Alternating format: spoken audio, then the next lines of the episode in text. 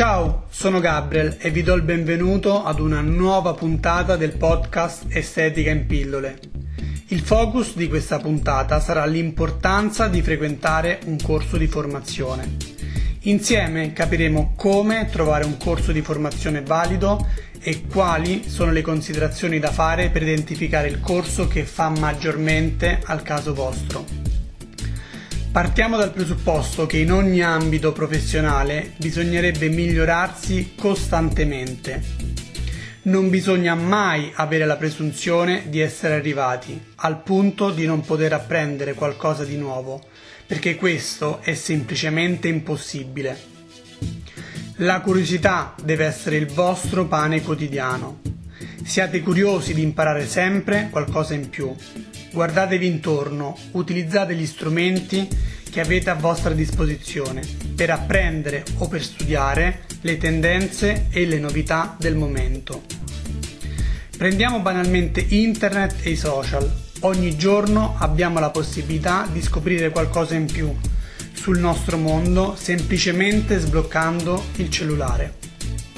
Seguite e guardate le nuove tendenze che propongono ad esempio le influencer sia del nostro settore che non, per proporre alle vostre clienti delle alternative alle solite nell'art che vi richiedono.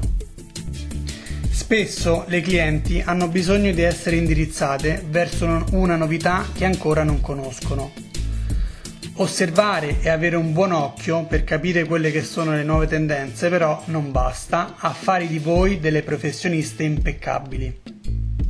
Nel nostro mondo più che mai c'è bisogno di aggiornarsi e di farlo con una certa periodicità. Le nuove proposte, dalle nail art alla struttura, sono all'ordine del giorno Frequentando corsi di formazione si mettono le basi per replicare e proporre delle nuove creazioni.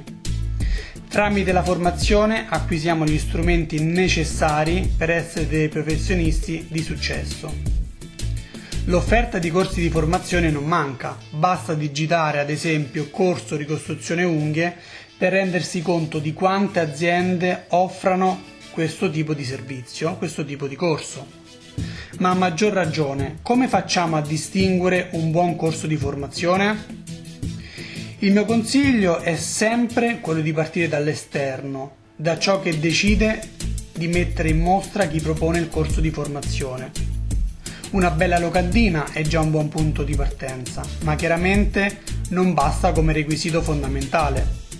Una locandina ben fatta però ci dice se l'azienda che propone questo servizio ha alle sue spalle una struttura solida o meno.